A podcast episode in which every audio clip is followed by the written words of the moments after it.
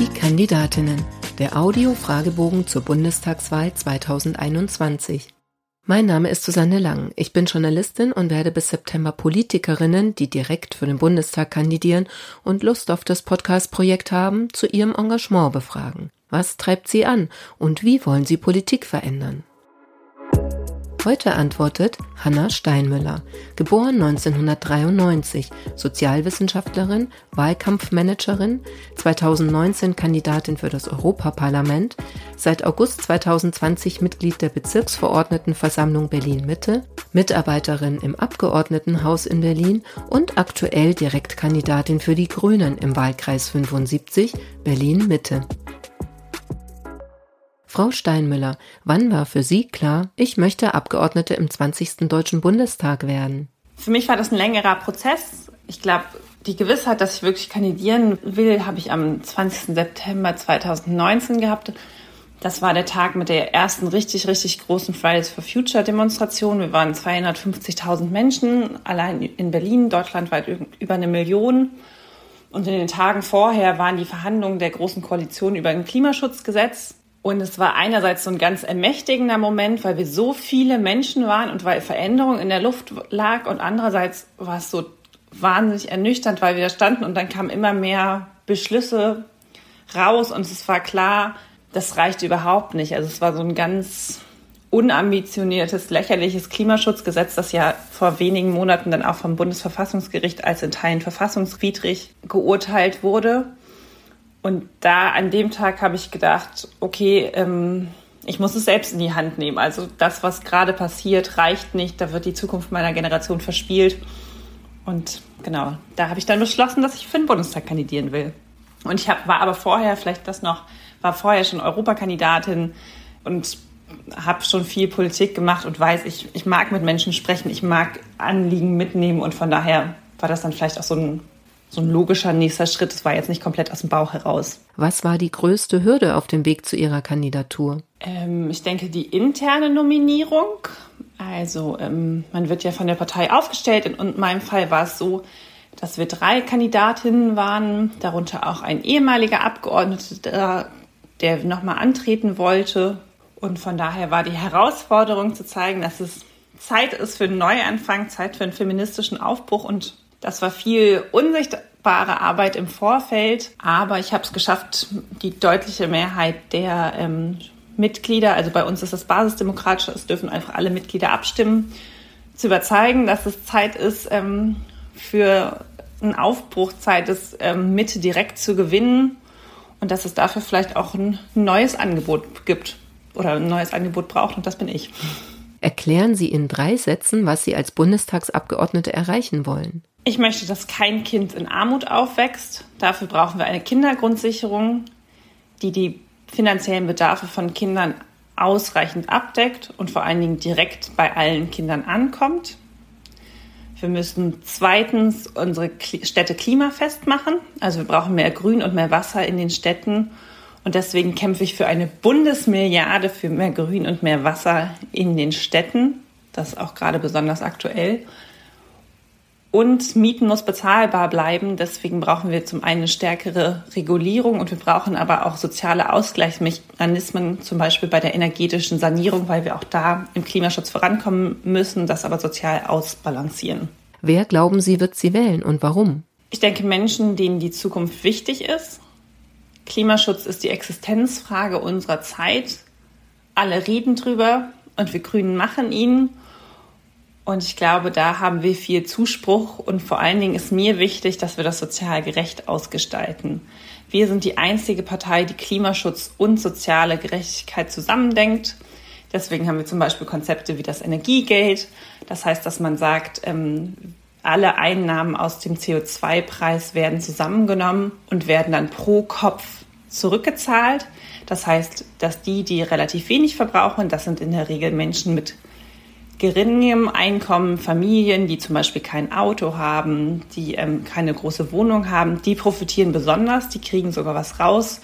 Und die, die einen sehr hohen Verbrauch haben, müssen dafür halt auch mehr zahlen, weil wir es ohne sozialen Ausgleich trifft es halt arme Menschen besonders hart. Und deswegen glaube ich, ähm, ist das die richtige Antwort. Und da sprechen wir, glaube ich, viele Menschen an. Und ich glaube, es ist auch eine Veränderungsbereitschaft da. Und das Zweite ist ähm, der Kampf gegen rechts, die offene Gesellschaft, ähm, der Kampf gegen Rassismus, dass wir da eine sehr klare Haltung haben, schon lange. Wir sind da auch die Antipode zur AfD und dass wir auch da, glaube ich, viel Rückhalt haben und dass viele Menschen uns da für unser Einstehen für die offene Gesellschaft wählen. Ihr bisher größter politischer Erfolg war? Sie haben ja vorhin schon angesagt, dass ich Mitglied der BVV bin. Das ist das Bezirksparlament hier in Berlin-Mitte, in meinem Wahlkreis. Die Arbeit da ist sehr kleinteilig und lokal begrenzt und trotzdem würde ich sagen, ist zum Beispiel einer der Erfolge, dass ich da einen Antrag durchgebracht habe, dass wir mehr Wasser in die Stadt bekommen dass bei jeder Park- und Platzumgestaltung immer geprüft wird, ob man auch Springbrunnen oder andere Wasserelemente einbringen kann, dass insgesamt die Brunnen, also die, die öffentlichen, mehr in Schuss gebracht werden. Und das ist ein total wichtiger Baustein hier vor Ort, um unseren Bezirk klimaneutral zu machen und, und vor allem klimaangepasst. Und ich weiß aber, dass es ehrlich gesagt auch echt noch Rückenwind vom Bund braucht, weil wir im Bezirk viel zu wenig Geld dafür haben.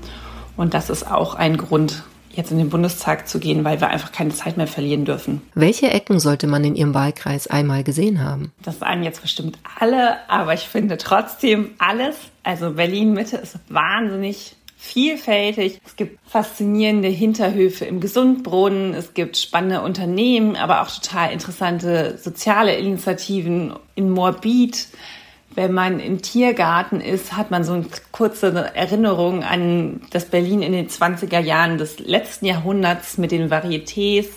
Altmitte hat wahnsinnig viele historisch relevante Orte, also sei es irgendwie das Brandenburger Tor, der Alexanderplatz, da wurde echt Weltgeschichte geschrieben.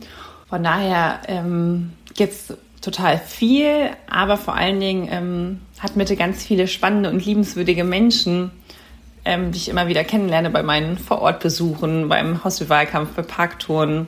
Und von daher würde ich gar keinen einen Tipp abgeben, sondern würde eher sagen, man muss sich so ein bisschen die Mitte treiben lassen und kann ganz viel entdecken, wenn man die Augen offen hält und eben nicht nur Touri-mäßig am Alexanderplatz und am Brandenburger Tor ist, sondern auch mehr in die Kieze geht. Was nervt Sie an Ihrem Wahlkreis am meisten? Ich glaube, der Müll ich will, dass wir lebenswerte öffentliche Räume haben und zwar für alle, besonders für die, die darauf angewiesen sind, weil sie zum Beispiel eine kleine Wohnung haben, weil sie eben keinen eigenen Garten haben. Und dagegen brauchen wir zwei Sachen. Wir brauchen zum einen mehr Verantwortung der Einzelnen. Also wir müssen immer wieder ähm, dafür sensibilisieren, Müll dann auch mitzunehmen. Und wir brauchen aber auch starke Grünflächenämter, die unsere Grünanlagen gepflegt halten, damit sie für alle nutzbar sind. Wenn Sie noch einmal jemand danach fragt, wie Sie das Mandat mit dem Privatleben vereinbaren wollen, dann möchte ich dafür werben, dass Politik vereinbarer wird. Momentan ist es ein extrem hoher Zeitaufwand. Ich kann das an meinem Beispiel sagen. Ich mache das momentan ehrenamtlich. Es sind total viele Abendtermine, es ist ganz viel am Wochenende. Das ist zum einen feindlich für Familie, aber ehrlich gesagt muss man sich das auch leisten können, so viel Zeit ehrenamtlich einzubringen. Also die Hürden, um irgendwann mal ein bezahltes Mandat zu haben, sind viel zu hoch und es schließt Menschen aus. Und wenn wir wollen, dass Politik aber alle Gruppen repräsentiert, dann müssen wir daran arbeiten, dass es vielleicht ähm, weniger zeitintensiv ist oder zu anderen Zeiten. Dann müssen wir daran arbeiten, dass unsere Sprache inklusiver wird und auch einfacher verständlich. Da können wir Grünen uns besonders an die Nase fassen, aber sind da auch auf einem guten Prozess, haben da tatsächlich auch interne Strukturen, um da auch ähm, einfacher zu formulieren. Wir brauchen mehr Betreuungsangebote und wir brauchen auch insgesamt mehr Möglichkeiten für Menschen mit Care-Verpflichtungen an politischen Sitzungen teilzunehmen, beispielsweise auch digitale Angebote. Also wir haben da einfach noch einen sehr, sehr langen Weg vor uns, bis man Politik und Privatleben richtig gut miteinander vereinbaren kann. Ob auf Twitter oder am Wahlkampfstand, was war das Dümmste, das Sie im Zusammenhang mit Ihrem politischen Engagement bisher gehört haben? Ah, ich finde die Formulierung dümmste immer ein bisschen schwierig. Ich möchte jetzt nicht urteilen, weil die meisten Menschen ja auch irgendwie Gründe für ihre Annahmen haben. Aber was mich wirklich nervt, ist, wenn mir erklärt wird, dass man sich Klimaschutz leisten können müsste, weil das Gegenteil der Fall ist. Zum einen ist Nichtstun viel teurer und vor allen Dingen trifft die Klimakrise ärmere Menschen viel härter. Das gilt weltweit, gerade im globalen Süden, aber auch bei uns hier vor Ort. Beispielsweise wer in einer kleinen Wohnung an einer lauten Straße wohnt, die unsaniert ist, ist viel mehr von Hitze betroffen, ist viel mehr von Lärm betroffen, von Emissionen. Das sind alles Gesundheitsgefahren. Und es gibt ein Konzept der Umweltgerechtigkeit, das sagt gerade deswegen oder gerade da muss man aktiv werden. Und das, finde ich, wird immer ausgeblendet, diese soziale Dimension dass wer ein großes Haus hat mit Klimaanlage, wer irgendwo im Berliner Beispiel in der Uckermark Ferienhaus hat, die Hitze Sommer hier deutlich besser aushalten kann, als wenn man all das nicht hat. Und gerade für diese Menschen brauchen wir Klimaschutz ähm, und dafür möchte ich kämpfen. Welchen alten, weisen Mann schätzen Sie und warum? Ich habe ganz schön lange drüber nachgedacht. Es geht ja oft bei alter, weißer Mann und, um Privilegien und die, das fehlende Bewusstsein dafür. Und wen ich da aber sehr schätze, ist ähm, mein Uni-Professor Steffen Mau, der ähm, zum einen sich, glaube ich, sehr bewusst ist seiner Privilegien und der aber zum anderen auch einfach ein begnadeter Wissenschaftler ist und ein sehr spannendes Buch geschrieben hat, Lütten Klein, über sein Aufwachsen in einem Rostocker Stadtteil vor der Wende und ähm, jetzt nach der Wende und der mir, oder wo ich beim Lesen des Buches total viel gelernt habe und der mir, glaube ich, mein Ostbewusstsein nochmal geschärft hat.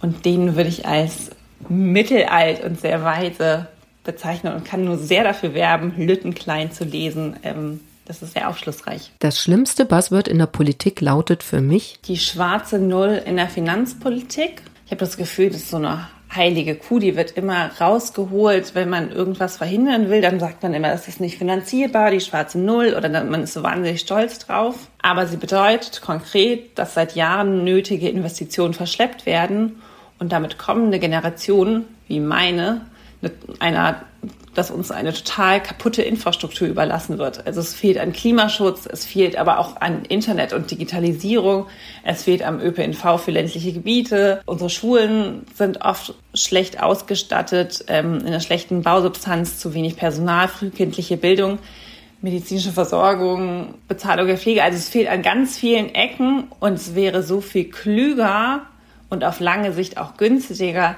jetzt zu investieren, anstatt es immer weiter kaputt zu sparen und hinterher viel größere Summen investieren zu müssen. Und deswegen hasse ich ähm, diese mehr von der schwarzen Null so sehr, sondern möchte, dass wir jetzt in eine gute Infrastruktur investieren und es dann in der Zukunft rund läuft. Und damit das klappt, hoffe ich ab September im Bundestag zu sein.